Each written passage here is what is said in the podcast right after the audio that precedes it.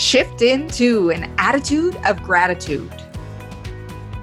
Welcome to the Millionaire Woman Show, where we'll be discussing leadership, business, human potential, inspiring you to live rich from the inside out. Unlock your creativity, stretch out of your comfort zone, break through your barriers, take inspired action, and achieve epic results. Now, here's your host, three time best selling author, speaker, and certified executive coach, Debra Kasowski. Hello, everyone, and welcome to another Millionaire Woman Show where we talk about principles of leadership, business, and human potential to live rich from the inside out. I have a special guest that I met at the New Media Summit, and her pitch just resonated with me because, you know, I play a little bit of golf. So today's guest is Martha Sue Yeary, an LPGA teaching professional. And she's um, if golf is a foreign language, Martha Sue is your translator. Martha Sue Yeary is a reigning LPGA Teaching Professional of the Year, elected unanimously by the pre- prestigious International Association of Top Professionals. She's also an author, life coach, speaker, and business professional.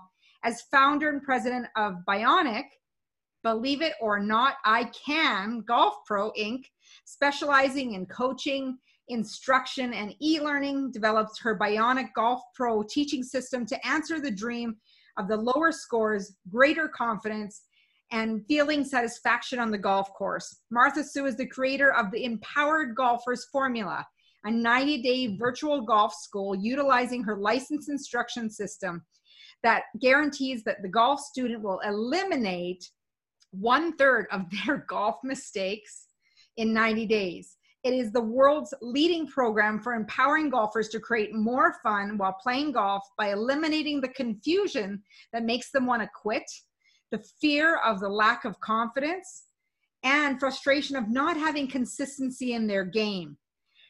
Her From the Home course is relaxed, convenient, and easy to complete successfully by golfers of all ages and skill levels.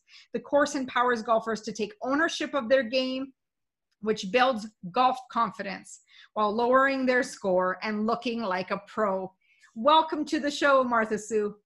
Oh, wow. Thank you so much. This is so exciting to me. I just, um, I just absolutely fell in love with you and everything that you were doing at the New Media Summit. And um, I was so excited that my pitch there resonated with you. When you told me you were a golfer, I was like, yes, I'm so excited about that.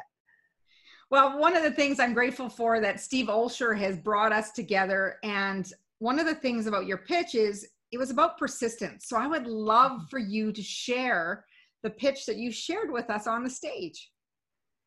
Oh my gosh, you want me to give you the whole minute? Absolutely. Bring it on. Well, let's see. Um, have you ever shot? I mean, this is going to be like, okay, this is true confessions here. I mean, if this is good for the soul, this one ought to do it. Uh, I told somebody today this was absolutely probably my lowest moment in golf. What what I should you know this is honest, but it's life, and um, so here's my pitch. Have you ever shot an 11 on a golf hole before? Well, I did. It was the TPC 17th hole, sawgrass, was, you know, three par. It's only 132 yards. Anybody can do that, right? But it's an island green, it's surrounded by water and swirling winds. Well, that day I loaded five balls into the water, right? It's like every one of them had their own penalty stroke and I could have just gone to the drop area. And when I went to the drop area, I could have avoided all the pain and the struggle and all the bad stuff that went along with what I was doing right then. But I knew that I could hit that shot. I knew I could hit that shot. And I was determined to prove it to myself that I could and to all the people watching me, because that's what golfers do. They watch you, right? And so here I was determined to be able to get across there. And I kept loading balls in the water. Well, the sixth ball went on the green and a putt from halfway across the green went in the cup. Well, all those strokes added up to 11, right? So that's a lot of score. But I had proven to myself that I could hit that shot. I had proven to myself that I could do what I knew that I could do. And that's every piece of our life, isn't it? Where we have anxiety, we have confusion, we have frustration. All those things go into in life, the same that they do in golf. We're all looking for a way to be able to create a game. It's life. Our lives are affected by all the actions that we do. I'm Martha Sue Yeary. I'm an LPGA pro, teaching pro, and I have created a golf school where students become empowered to own their game and their lives. That's what we do is that I teach you everything I know. I give you all the supplies of everything that I know. So essentially I'm with you, but I don't own your game. I'm not with you when you play golf. You own it. And so you go out there and it's the repeated result that you can trust. Not me telling you it was a great shot. It's like, okay, it's a great shot because you got what you you knew you could. That's where golf confidence comes from is that you can create a repeated process that you can count on. It's kind of like putting one foot in front of the other, or maybe like riding a horse or like riding a bicycle. If you can do it and do it again, you can count on it you can trust it. So that's what golf really is in a nutshell is that it's developing a game you can trust. That's golf confidence. Love in it. a nutshell. Love it. One of the things that i know that we talked about is really owning your game and as well as in life in in the golf game. But one of the things that the before the show we were chatting about owning your game and who owns your game. And what happens when you take your eyes off the ball which in many cases is our goals our dreams or our end result that we want. I want you to speak a little bit more to that martha sue. Okay. Well the fun part i was talking about flying from san diego somewhere and the it was just the neatest accident you know, sometimes you meet somebody that doesn't ever want to talk, but I met this fella in the airport and we actually then sat on the plane together. And it was the most delightful conversation, very successful businessman. And he said, Yeah, okay, you're a pro. Man. I really should probably do that. And I said, Yes, you probably should. And he said, Well, I took some lessons, but it just didn't seem to help me. And I said, Do you know why? And he said, No. And I said, because that golf pro owned your game. Was that person going to be out on the golf course with you when you went to play golf all the time? And he said, well, no. And I said, but your golf game, the ownership of it was back with the person, the pro, who was giving you a lesson. Now, I'm a golf pro. I'm not bad mouthing anybody. I'm just saying that if you are dependent on, oh, that was a good shot. Oh, that was a good shot. Oh, no, that one wasn't so good. That's like being a two year old and them, you know, deciding whether or not mama approves of what you just did. If you take ownership of it, then you can tell that if I give this much action to a shot with this club, I can count on the result being this distance.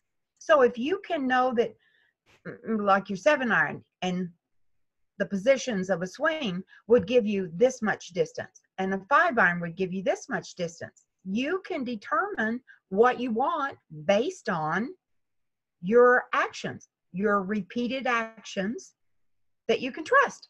You take ownership of it because if you can trust your results, you won't be afraid of them. Like, okay. And that's the thing I find that in life, we don't always want to trust the results that we're going to get. We're no. fearful of the outcomes because what if we don't get what we wanted? Right. Well, I always tell my students it's like when we're coming up close to Halloween, golf is kind of like going to a haunted house because you're not afraid of the haunted house. you're afraid of the unknown that's going to jump out around the corner and scare you. So it's the unknown that causes you to flinch, causes you to raise your head. And anybody that's ever picked up a golf club, if you understand that you raise your head during the swing because you don't trust the result, when you raise your head, your shoulders are taken off plane and the ball will either go way right or way left based on you raised your head. It's that simple. So when you don't trust it, I guarantee you, you're going to raise your head. You'll do it every time. But if you trust the shot, you can keep your head down, looking at the ball, and listen for the ball to land. It may go in the hole, it might not go in the hole, but you have a whole lot better chance of getting it in the hole if you don't raise your head. And the only reason you raise your head is you didn't trust it. Wow. You just gave me a whole new insight on my golf game. Yep. yep. Have you ever played it at dusk that then it got dark? Yes. It is the best way of practicing. Actually, with some of my students, I would have them put a blindfold on and play as though they were sight impaired because when you lose one sense, the others are heightened. Right. But when you can't see, like if it's dark and you can't see, there's no reason for you to look up because you can't see where the ball would go. So you'd have to trust that your arms are going toward the target and not worry about it, but you have to listen for where the ball's going to land in the direction. And so that part lets the the sense of your hearing come stronger because your sight's gone. But the visually impaired student, boy, they're golfers that are just unbelievable golfers that are sight impaired, where you know they can't drive a car, but they can play golf because they have a sighted partner saying, okay, this is this many yards long, it's dog legs to the left, you're going to need to hit this club, you're going to need to do this, you're going to need to do that. And so they've laid out a roadmap for the person to follow. Well, if we just let it and we would lay out a roadmap for you looking at where the target is, and if you go, okay, well, this dog legs to the left, I need to line it up at this right side of this tree so that I don't go into whatever that's over there. If you, it's like driving, it's like a GPS, but for golf. If you look at it and go, okay, I need to plan for this. That's all golf is. If you plan for a shot strategically, you, like I said, you might not be in the hole, but you're going to be close. Well, I have so to share a whole lot of things to practice. I have a funny story to share with you. My son and his buddy, a few years ago, we were driving them to their golf tournament. Uh-huh. And uh, they had just done their practice at the practice green. And I thought, I'm going to get them to do Amy Cuddy's pose, that power pose, right? And I said, come on, boys, you, you got to do this for me. Put your hands up nice and tall. Like if the ball went in the hole, you got a hole in one. And yes. I said, and they're like, no, no, no. I said, come on, just humor me. And my son goes halfway and he goes, my mom is crazy. but yet at and the you, same time, when he has a good shot, it's either that fist pump down or, mm-hmm. you know, that, that, that victory yes. symbol. And I, right. I tell them that like, if you visualize it, and you put that energy of how you want to feel when that happens, you're more likely to have that happen versus oh, yeah. oh that that one went in the trees, right? Yeah. Um, well, and you know, it's interesting because I'm going to take you back on a detour that to when your son was two years old, yeah. and you probably played ball with him back and forth. Mm-hmm. And even though he was horrible at it, you cheered him on you said, Oh, good job, good job. It's wonderful. That's great. And I was like, Okay. You lied to him. You know, basically, you lied to him. It was a loving lie, but you cheered him on, right? Yeah. And so we continue to do that. And when he got the ball to you, oh my gosh, you were so excited. He was so excited. It was a genuine cheering at that point. So in life with a two year old, we lovingly lie to them and praise them until they reach that level of success that we praise them for. Okay, it's kind of like you said, if you see yourself doing this. So when you can give yourself a happy word input, because that's what I teach. And so when you can do that, the positives overshadow the negatives, just like the two year old and tossing the ball. Yeah. But you continue doing that with yourself and your inner child until you reach the level of success that you're looking for. It's like the repeated process. Yeah. You said the persistence, right? Um, And I think we have so- to lovingly lie to ourselves when we're in the beginning of something.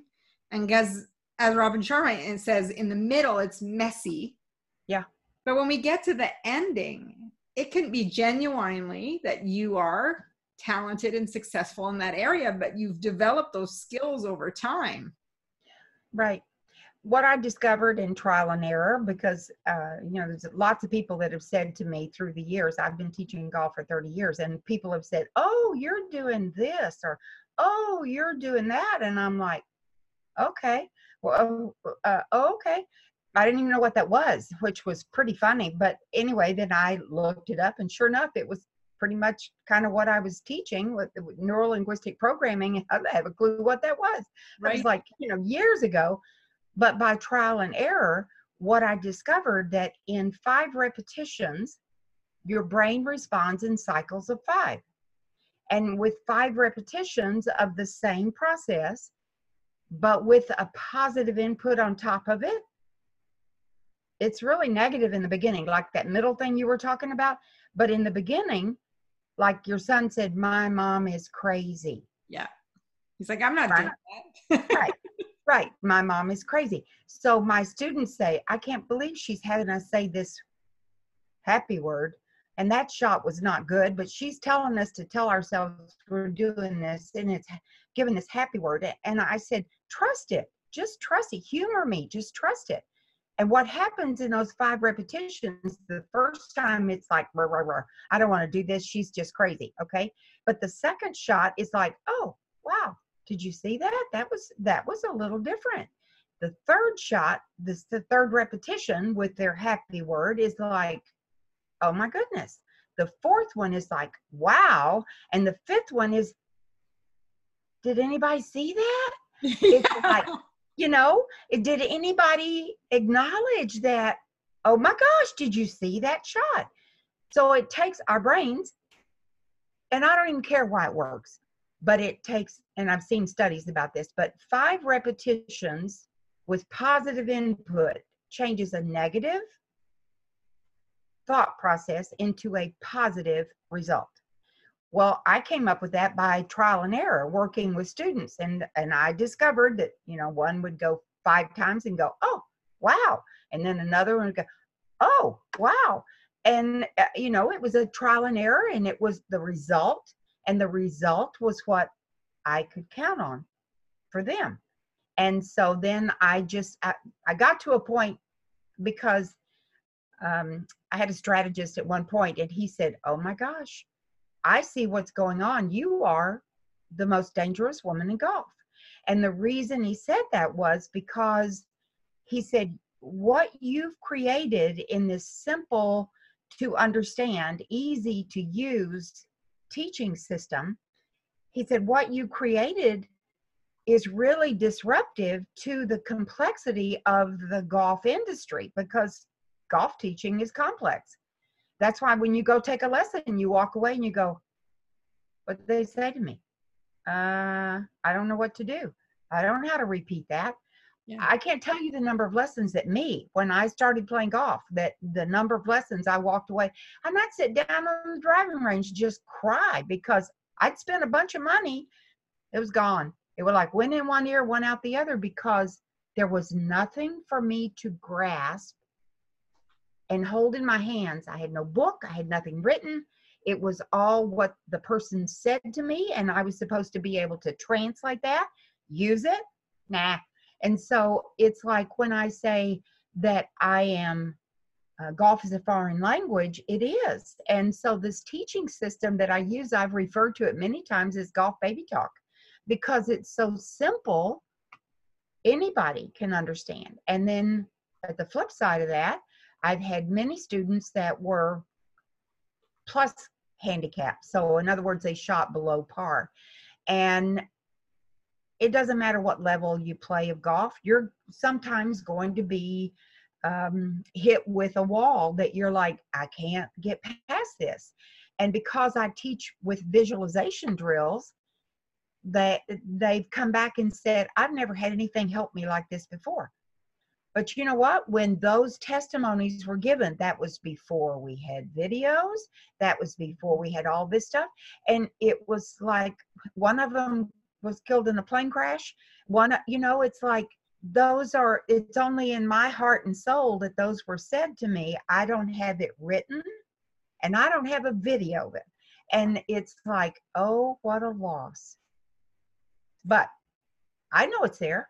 Yeah. And so it doesn't matter if you shot 72 and you reached a, a wall that you said, Oh, Martha Sue, I'm struggling with this, then we could fix it because you, your brain, your makeup understands how to visualize the GPS, how to visualize and be able to put that into action.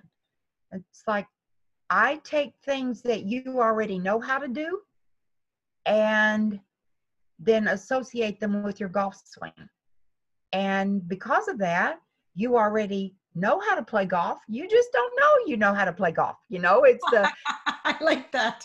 You know, it's the unconscious incompetent that you know the four levels of understanding mm-hmm. and people think oh they need to be in charge no you don't need to be in charge you actually the optimum is for you to be unconscious competent where you don't think like how long it's like this the two year old process how long has it been since you stuck yourself in a nose in your nose with the fork when you fed yourself? But you did when you were two years old guarantee you. So in that fun process it's like okay i don't have to stick myself in the nose but i know how to feed myself. And i know that ice cream uh, when you think about ice cream is very um, the response to ice cream is very positive. It feels good when it hits your palate. It feels good when it hits your tongue.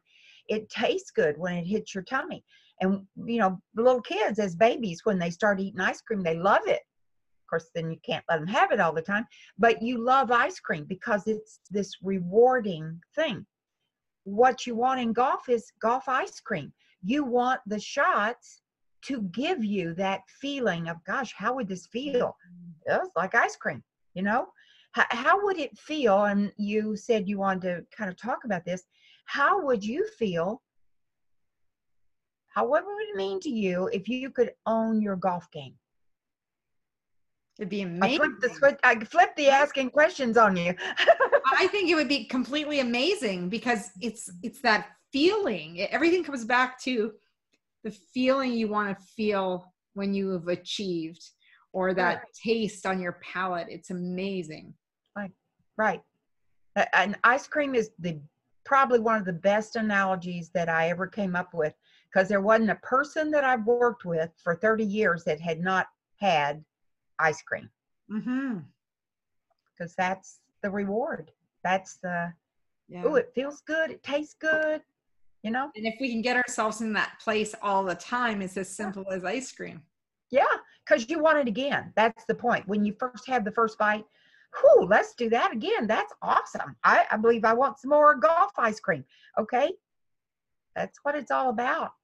So martha sue i'm curious and you know maybe thinking of ice cream as well but when someone's under performance pressure uh-huh.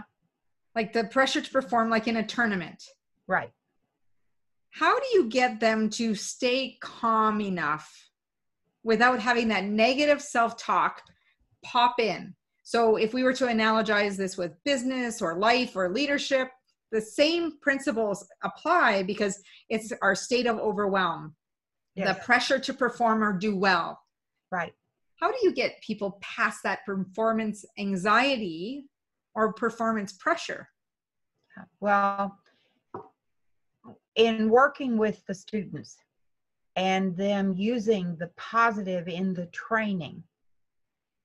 When they apply that, the same lessons into their life or their children's lives or even, you know, working with their spouse or whatever, when you apply those, um, the way you say things and the way you respond to things, for instance, you know, with your spouse or your children or whatever, when you learn to respond, not react, you've learned how to control a big part of that. Doesn't mean you're not going to still have nerves, but you've learned to control.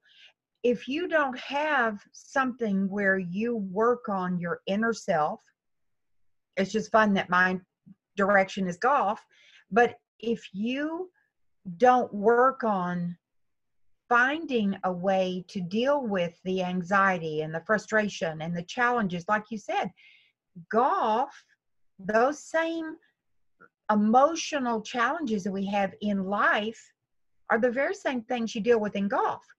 Well, if you learn to deal with them in golf, you can apply them in your life. And so it's like I think maybe one of the best parallels here would be if somebody's playing in a tournament and it's you know it's important to them. I'm not talking about the tour players uh, and actually there are a lot of them that need to come up with a happy word because there's a lot that they don't use a happy word you know? But um, in playing in something that it's important to you the golfer it's important to you if you don't have a way of being able to still say, okay, that shot didn't go in the hole, it wasn't perfect, but oh my gosh, look how much better it is than what I used to do. If you don't have a point of reference that tells you, the little kid inside you, that you are better than what you used to be, then you will lack. You will have a struggle with all kinds of emotional problems because you'll feel inferior. You'll feel oh, you, you lack confidence. You, it's like, you know, oh my gosh, I can't even walk across the, the floor without falling. It's an emotional letdown when we beat ourselves up. So the vehicle of golf lets you understand that if you beat yourself up over here with golf, you are also going to beat yourself up over here. So I say my happy word through every piece of what I do in life.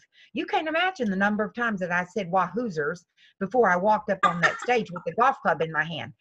And the you know I could have done it again the next day and it wouldn't have been uh, it wouldn't have been the same thing, but it was the unknown Right. It was the unknown of what to expect, even though I practiced and practiced, the unknown of how am I going to be in a one minute time to get all of y'all to hear what I have to say and sharing my story that the world needs to hear. How am I going to get this out there that y'all are going to say, oh my gosh, I want you to, I want to own my game too. It was, you know, this, that uncertainty. Yes. That I experienced just like everybody else. But while I was waiting in line behind like 20 people that their name started with an M, I was saying Wahoo'sers all every step that I took toward that stage. I was saying Wahoo'sers because obviously that is my happy word. Is how did you choose your happy word? How do you come up with a happy word? Uh, what makes me giggle? Okay. It's like um, back when I first discovered this, was so back in the early 90s when I first discovered late like 1989 to 90 like 90 in that point and I would say not really I was saying it already for myself but when I applied it with my students my word was wahoo or I don't even know how to say it right anymore. Wahoo it was wahoo. And um, you know it was like that it still it was like but when i'd say it i would giggle other people didn't always giggle but i was saying it all the time because i had an awful lot to in life, at that point in my life, I had a lot that was could have pulled me down, Mhm. could have made me struggle. And by me repeating that, where my little inner child giggled, it's like, okay, well, all that stuff's out there, but we're going to keep going. Like, we're going to be persistent. I never knew I'd hit five balls in that water, but and I love that about the persistence because I think it truly comes down to never giving up, never going to a place that you accept defeat, absolutely. right? And then you can, when you can use words like happy, happy words, or power poses, you can change your physiology, you change your state to really step into owning your game and becoming that unstoppable person you see yourself to be. Yeah, it really is that way. And it's, uh, you know, like I said, when my students first start, they go, Are you crazy? You really want us to say that that was a good shot? I said, I say, I don't, it doesn't, I'm not telling you to say it was a good shot. I'm telling you to say it's better than what I did before. That's really what this is. It's an improvement. This shot is an improvement over the last shot. The next shot's an improvement over both shots.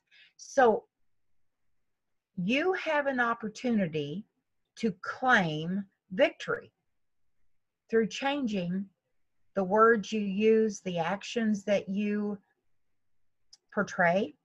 Mm-hmm. It's um, it's really life changing, and you know, kids don't want to do chores, but if you have them do a happy word, they're going to go rah, rah, rah in the beginning, but then they'll get used to it, and they're like, oh, that wasn't so bad.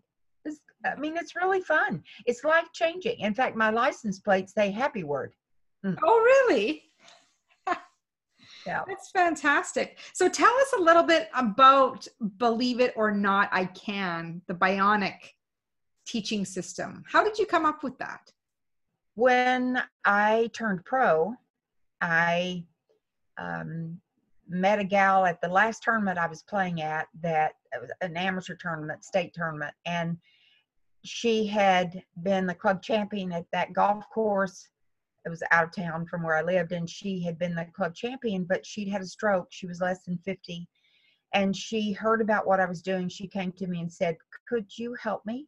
And I said, Ooh, I don't know. Um, I showed her the drills that I was doing for myself because I know the value of repeated uh, process that that lets you see going from one spot to the next. And um, when this process happened, she was the first, and uh, she'd had the stroke, and so I I knew by what happened with her it was the most goosebump experience that I had ever had. The the tee stopped completely stopped. They put a, a everybody they formed a horseshoe uh, shape around us and they were cheering and screaming and yelling come on judy you can do this she was had been a club champion there and um i was like oh my gosh this was just amazing so when i went back home i got on the phone i became my own telemarketer and i said okay she's not the only person that this will affect. Who do you know that i can call? And surprisingly when you open up something that can help to bring somebody back to life mm-hmm. then people come out of the woodwork wanting to help you. And so i didn't want to call this a program for people with disabilities.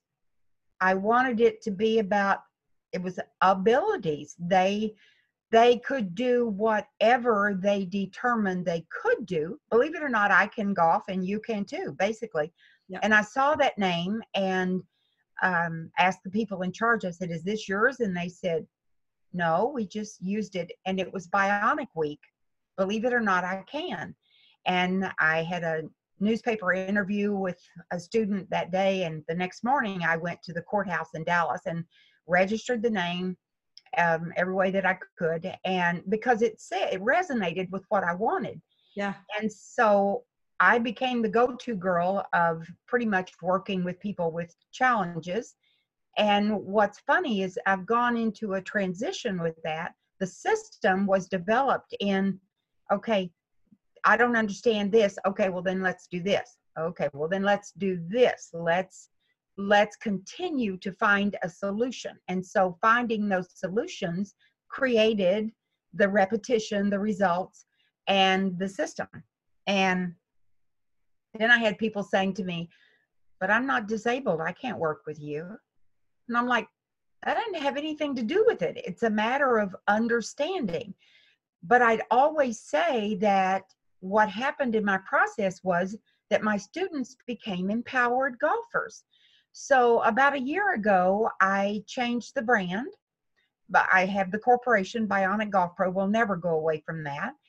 But in order for all students to recognize that it's a simplification for them doesn't mean you have to have a challenge, even though a bad hair day in golf means you're challenged. You know, it's it's like you're either you have a physical or mental challenge or you're just golf challenged because you don't understand. Right. And so I changed the brand to Empowered Golfers and then created the school, changing the school from the way I was doing it to the Empowered Golfers formula because that really is what it is. And it was funny to me, just, you know, how when you change something, mm-hmm. it's like, okay, well, this is an old thing. It's to me, I'm thinking, okay, well, this has been working for 30 years. Okay, but but if you don't get it, it's like, okay, we're going to call it something different. right. And um, all of a sudden, that stigma was gone. Isn't it Pretty amazing? Funny how mm-hmm. people associate so much with words because when i say believe it or not i can i it is more of a mental thing for me than a yeah. physical thing right?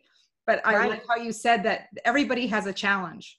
Yeah. No matter what they're facing they're facing a challenge. And to right. have that ma- mantra of believe it or not i can just watch me kind of thing. Yeah. I think that right. really helps give that extra push into driving yourself toward that success. Sure I, um, you know, you have to be target oriented in whatever goal that you have. I mean, it doesn't matter what life goal that you have, you have to be target oriented.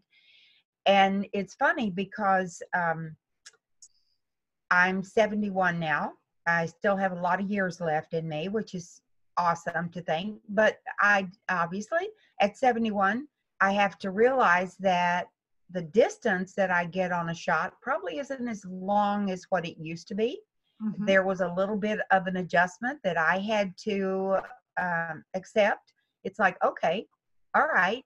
But what I do in target orient, the orienting myself for there being a target in front of me, whether it's the fairway or the green, if I'm in a bunker, I look at where I want the ball to go as there being a person standing there with a baseball glove in their hand. Mm. And I am hitting the ball to that baseball glove. Okay. Because you have to swing your arms so that they'll go to the baseball glove. Right. And so when before I hit, as I swing back, as I come forward, I say, catch this, buddy. I always do that. So I'm saying out loud to the dude that's going to catch my ball with a baseball glove, catch this, buddy. And it's that little signal to me that it's like, okay, it's not as far as I used to hit the ball, mm-hmm. but I have to make my short game even stronger now in order for me to still be able to play and and uh, there is no frustration it's like oh my gosh at 71 years old i look at other people it's an ageless sport. I'm like the i'm like the uh, poster child for that. It's like you can go out and and enjoy life no matter what age you are. Like i'm in. That's so awesome. That's so awesome. So i want to ask you you know being a woman in golf right? Um and just the different challenges in the sport how how did you face any resistance or the naysayers? What did you do to push through some of that doubt that maybe faced you in your career? Actually, um, from a teaching perspective because I never went on tour. I had Mm-hmm. the I had two little girls and did not have the support from my then husband. And um I didn't have naysayers about what I was doing.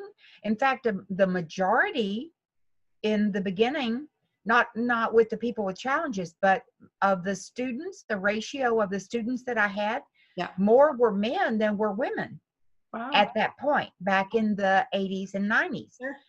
Then all of a sudden there was the surge of women going, wait a minute, I want my fair share of this money that happens on golf courses, right?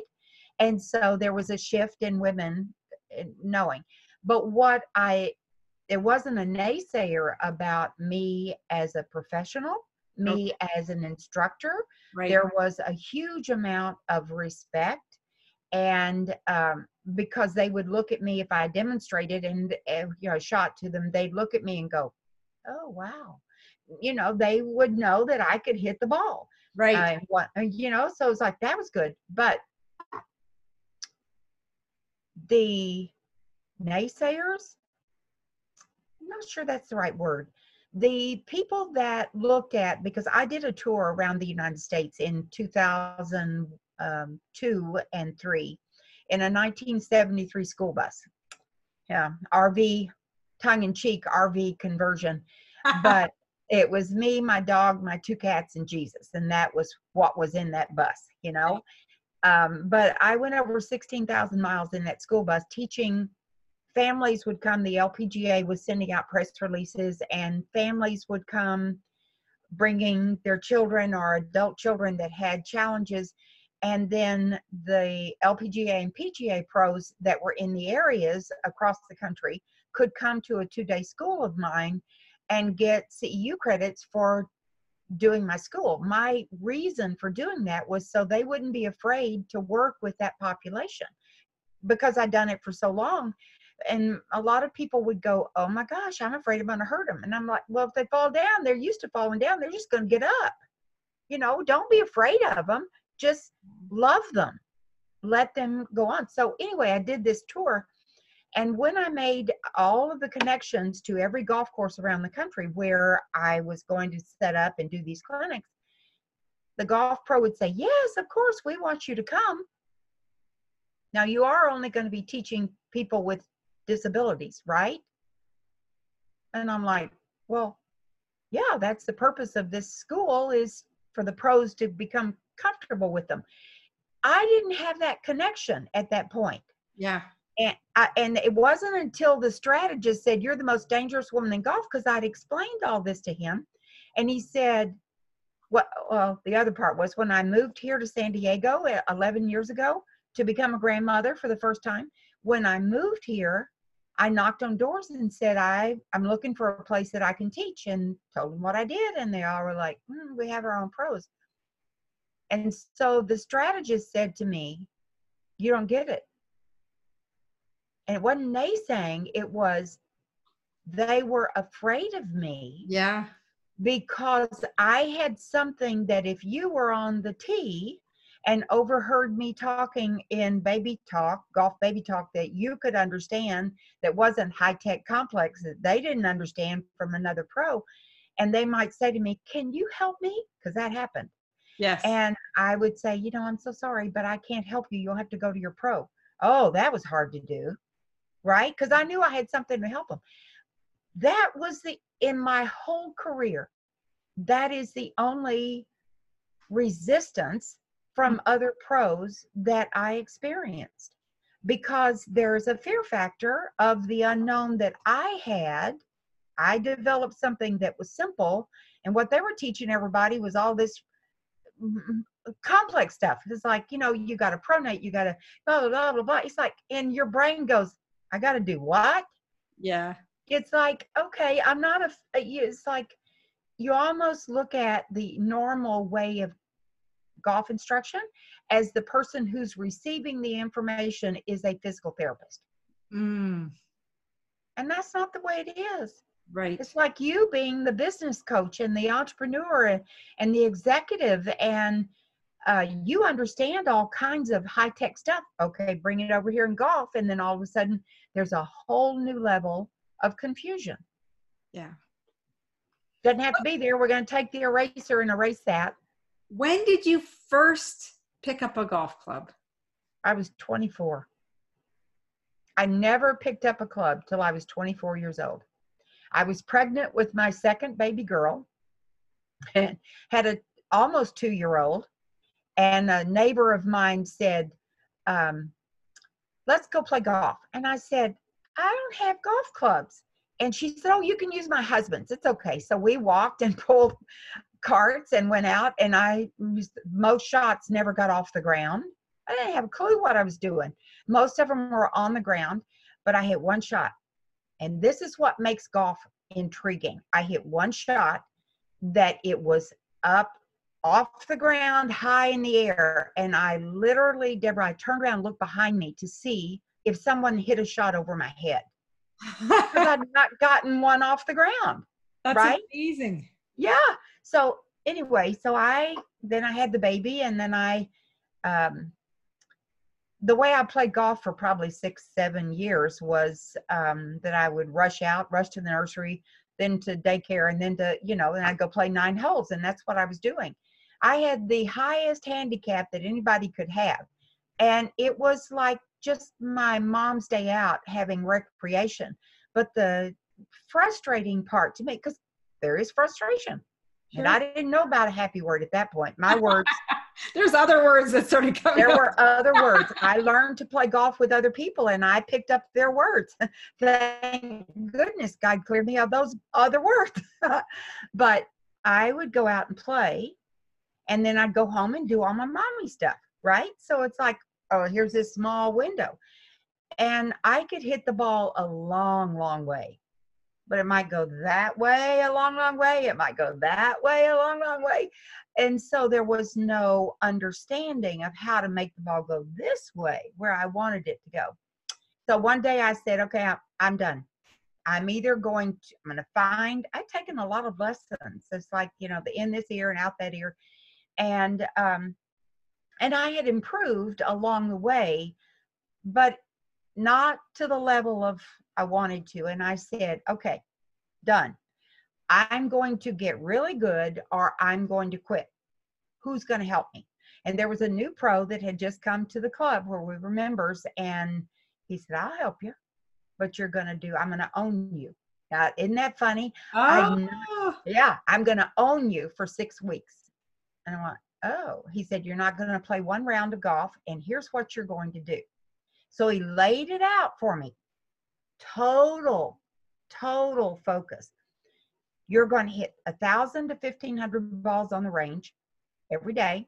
Then you're going to go to the chipping green. Then you're going to go to the putting green. You're going to practice every shot that could possibly happen on a golf course. I said, a thousand to fifteen hundred balls. And he said, You want to work with me? And I said, Yes. And the and the sick part was I didn't want to quit. I wanted to get better. You know, it was like I had too much fun with my buddies. I didn't want to quit, but I didn't want them to get better than me. You know, that that fear of loss is like that. I saw some of them working with him. No, no, no. Uh-uh. You're not going to get better than me. And so I let him own me for six weeks. And I worked six hours a day, eight hours a day, six days a week. I took my kids to school. I went to the range and did all the practicing picked them up at the end of school. So from eight o'clock in the morning till three o'clock in the afternoon, six days a week, five days a week during school. The sixth day I was there longer, six days a week for six weeks. And um, you know, the the fun part about this was I said I had committed to play in a golf tournament and he agreed to let me play. I hadn't I hadn't played one time. And he said, All right, you can play in that tournament. I'm like, you're going to let me. Okay. All right, but I forgot you. He owned you. they owned me. Yeah. And so I went out to play in that tournament and I announced on the first tee, don't tell me anything. Don't add up anything. I'll tell you my score as I walk off the hole. I don't have a clue what's going to happen because I haven't played golf. I'd hit millions, seemed like to me, golf balls. You know, my hands both, I had blisters on every finger. I wore gloves on both hands. And um, so I absolutely was in that zone that everybody talks about. Mm-hmm. If it's a life, it's it really is a, a lifetime desire for something that you do to be in that zone that you do, that unconscious competent Yes. you know where you- you're not thinking about it you're doing. But what i did know was that all those shots that i had practiced and now i was putting them one after the other putting them into a sequence to play and they were working on the golf course. It's like wow. Uh okay. So i announced my score all the way around uh, you know my number that i'd walk off the green and i'd say okay here's what i shot. And on the eight our 18th green a good friend of mine was playing the other twosome and she had played with me for years. And she said oh my gosh do you know if you sink this putt you're going to shoot a 77 Wow. and i had an average score of 95 when i went into that six weeks of training. And i said how can i shoot 77 i've never broken 90 how can i break 80 i don't know how to do that so guess what the lack of believability in myself to sink that putt went away Wow. the old me came back mm. right it's you like show up differently. Yes, totally. So I three putted. You know, I walked off the green with an 80. I dropped 15 strokes in one round. So, Wow. You know, what happened with that process, and and here's this is my story. I worked six hours, uh, eight hours a day, six days a week for six weeks to start this habit, this game. Yeah. But I continued to do the same thing, and I went from a a 23 handicap to a 16 handicap by the end of summer to a nine by Christmas. Took me a year, another year Yeah. to drop then to a seven. And then it took me two years to drop to a four. And it was when I dropped to a four that I went, uh, I think maybe I need to do something about You're this." on to something. I, I think I'm onto something. So, you know, it's like I honestly believe that what I have is a gift. I believe it's a Mm. gift from God. That it truly, it's a gift that I thought that was about my own game. It wasn't. It wasn't. I mean, my, yeah, it was for my game, but it was for me to learn a process, like the Karate Kid standing on the stump Yes. with like the bird. hands It up. was me absolutely.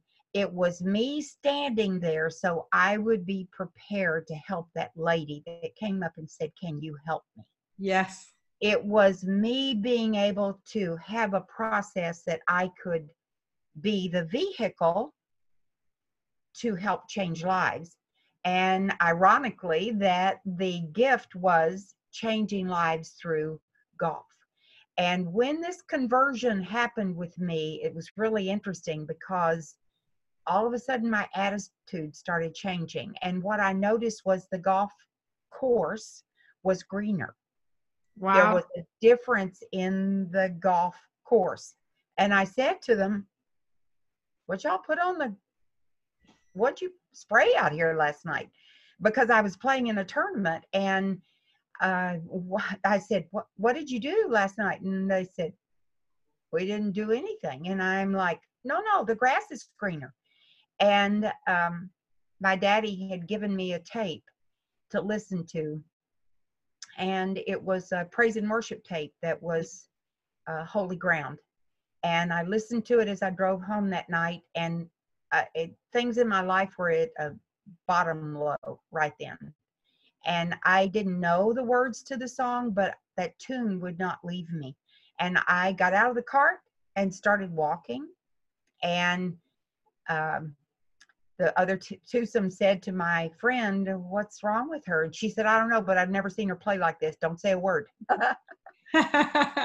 So the golf course, I believe, is the gift that God gave me to help change lives, help people believe in themselves and come back to life, enjoyment, fun.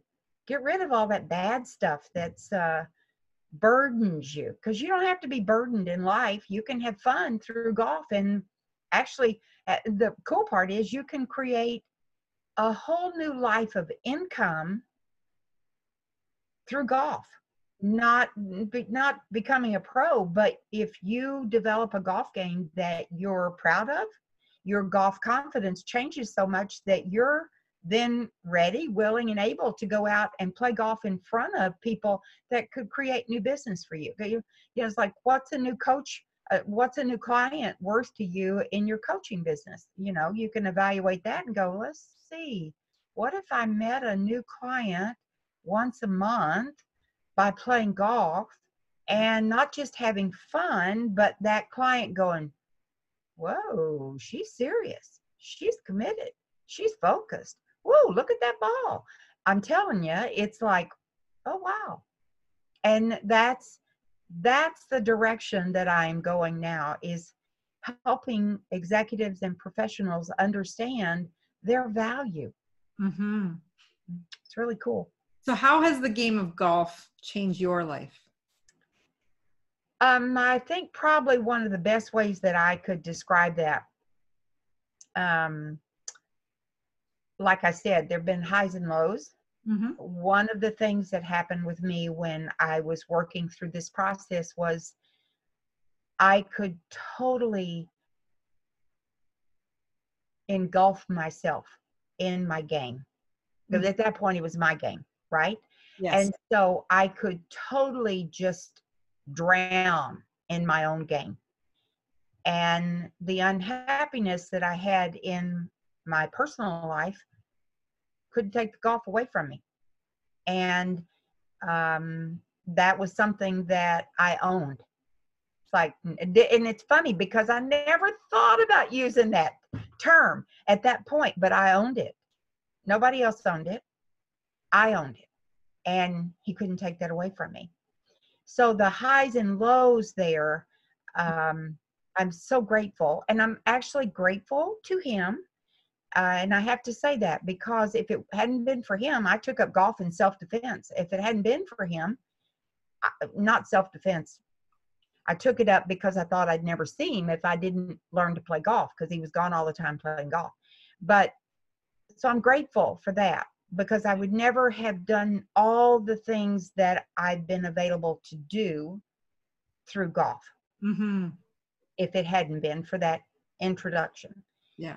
But I had um, my sister-in-law, his sister, was with me, and uh, the media has always been really good to me because they knew what I was doing, and they were like, "Oh my goodness," you know, because they could see lives changing. And so this reporter asked my sister in law, had I always been this patient? Had I always been this happy? Had I always been this positive person that I am now? And she looked up and never hesitated said, Hell no.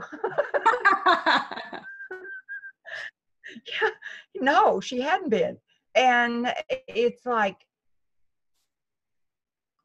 that compliment from her mm-hmm. was the best because it showed that my life was different than it was in that painful time.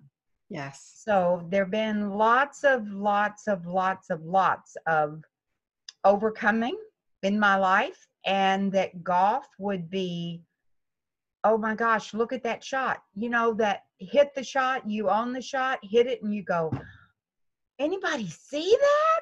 you know because it's it's a treasure so me knowing that someone that loves me but had seen a huge difference in my life because of what i was doing mm-hmm. so it had affected me it was effective but it had affected me as a person and you got to see that. yourself in a different way a different capability Yeah, Absolutely. Step into your potential. Yeah. So, you know, it was like here I was a mommy and stayed home, um, stayed home mom. And then all of a sudden I was divorced and then I was a go out in the world golfer. So it's like, you know, life goes on.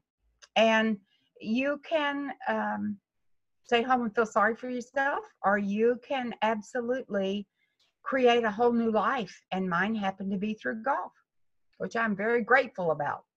And what a beautiful life you've created. Uh, well, it is. And my two beautiful daughters that uh, actually totally grown. I have four grandchildren. They each have two kids.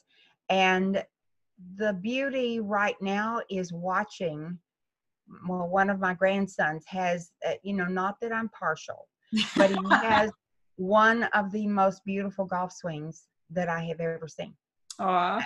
You know, just, and so here I am with them and being able to go and play golf with him. And um, when I hit a shot, and because I say Wahoozers, whether it's bad or good, you know, that's the point. That's happy it's word. Like, it's that word that makes me giggle. But if you, because if you walk off the green after you had an eagle and you're like so pumped and you go to the next hole, you got to come back down for you to be able to okay that game is over on that hole. You got to start over with a brand new hole.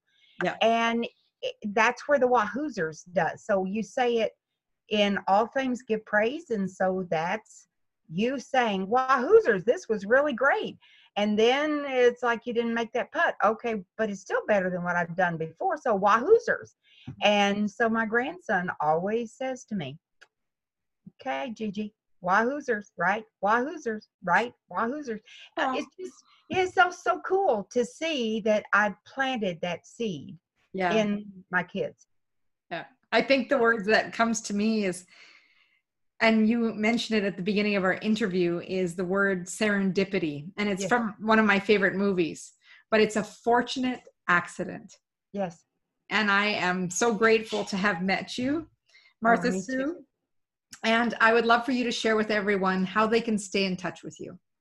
Oh, absolutely. Well, my email goes back to the Bionic. My email is Martha Sue at bionicgolfpro.com. And you'll get a giggle out of this when I give somebody my email. I say it's Martha Sue at Bionic, like the woman, golf, like you play, pro, like I am.com. Nice. So, I love it. You don't miss it. My website is um, www.empoweredgolfers.plural.com.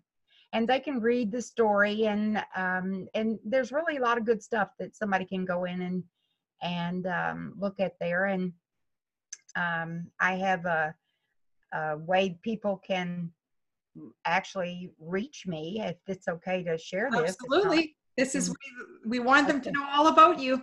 Yeah. I created a, a page where people could go in and it was how they could get their empowered golfers action plan and fun. It, it, will be fun, but it's setting up a 45 minute um, interview with me. And in that interview, excuse me, in that interview, we will determine the two golf challenges that they're dealing with and the one personal one. And so in that 45 minutes, I will show them what we would do in overcoming those two golf challenges, and we will see the parallel and how that will overcome the personal one. Now, don't get me wrong, if that personal one, somebody's in a wheelchair, we're not going to get them out of the wheelchair by fixing the golf game, yeah. right? So it has to be realistic.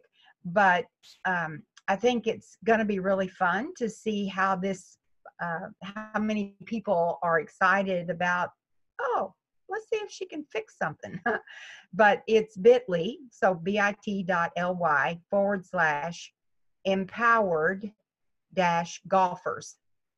Okay. And um, so I'm excited about connecting with the executives and the professionals who love the game, you know, kind of like it's like they could be like I was you could love the game and then all of a sudden go, I am done because it's too frustrating, too time consuming, and too expensive to play golf if you're not enjoying it, right? Mm-hmm. So there could be people that um, they love golf, they just want to get better. But actually, they want to play the game of life better. And that's what they can get here. It's like not just own their game, they're going to learn to own their lives too. And um, I think all these great drills- title for the show. oh, well, Own your game, own your life with Martha Sue. well, there you go. I did get all the own your games because you said that. And the minute I walked off the stage, I went back to the table and uh, went to GoDaddy to my account. And so I started doing from my phone and got Awesome. every way that I could for that because that was important. That was really, um, that was an important key from you because you resonated with that. Yeah, I believe we all need to own our game. Mhm. Well, it's been a pleasure having you on the show. I want you to share with us three things that you want people to walk away with from this interview today. Okay, that's easy. I want people to walk away with hope. I want people to um, look at their self esteem and if they struggle with that, to understand there's hope to change that. Because, first of all, going back to the bionic, we have to believe in ourselves. If we don't believe in ourselves first, it's very difficult to accomplish anything. And, you know, whether it's golf or tennis or,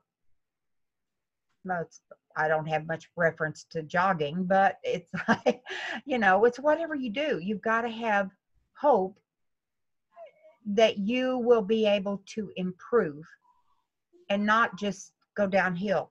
Mm-hmm. Um, so, hope. Um, I would really want for people to have more passion. Mm-hmm. Um, I have always been passionate about whatever I did. It didn't matter what it was. You know, you could kind of look at it in my old life where that passion was stuff that uh, might not have been the best thing for me to be doing, but I was passionate about it. Yes. but um, I would really love for people to understand they have to have hope, they have to have commitment, because if you don't commit to even the GPS of your golf game or your life or whatever it is, if you don't know where you're going, you don't have a roadmap for where you're going, you're never going to get there. No matter what it is, you will not get there. You may get close, but you won't get there. So, commitment would be the thing that you're making a decision to make a change. To get something, the reward is something you really want. So the commitment is fulfilling a desire that you really want. So hope, commitment, and persistence. Persistence is the key that takes the hope, okay, I know I can believe in myself, and the commitment to, I'm going to prove to myself that I am going to be able to do this. And the persistence is, you won't quit. You will keep hitting that ball because it's like, you know, the thing people have to learn is in golf, like I said, I knew I could hit that shot, even though I took five balls that went in the water first before I hit the sixth shot on the green. But I kept hitting the ball because I knew I could. So there's persistence that we have to overcome things. But it's learning to continue to hit that ball, which is just like hit that goal. The two are parallel. You keep hitting that shot until you accomplish what you never thought you could before, which is own your game and your life. Absolutely. And I think I see a new book title in your future as well. There you go. Well, I believe I better write that one down. yes, you should. And I think I'd like a copy of that, Martha Sue. How about you write the foreword? oh, I would, it would be my pleasure. It would be my pleasure. I'd be so honored. Well, when are we going to work on your golf game? Absolutely. I'm going to, you know, um, the next New Media Summit is in March. And I was thinking if I can swing it, literally swing it, to uh, have an extra day, I think that would be a wonderful time to spend some time with you on the course. Well, I would love to do that. And the other thing is I'm going to send you an email because I I really want to talk to you about I mean, you know, you love the game. You lo- I said I I'm not very good, but I I love I love it. I laugh, I have a good time. And um I'm gonna send you an email and explain, kind of give you a roadmap um, of some things that would happen for you. Excellent. Well, repetition is mastery, and I I can hit the driving range. There you go. There you go. and I'll Well, be listen, thinking of you. Oh, I, I'll I'll get that book written. Doesn't have to be great big, but I'll get that book written, and you can do the foreword. That'd be awesome. That would be my pleasure. That would be such an honor. And um, I just want to say thank you so much for the fabulous interview. And for those of you listening, those of you watching on YouTube, please connect with Martha Sue at bionicgolfpro.com and empoweredgolfers.com.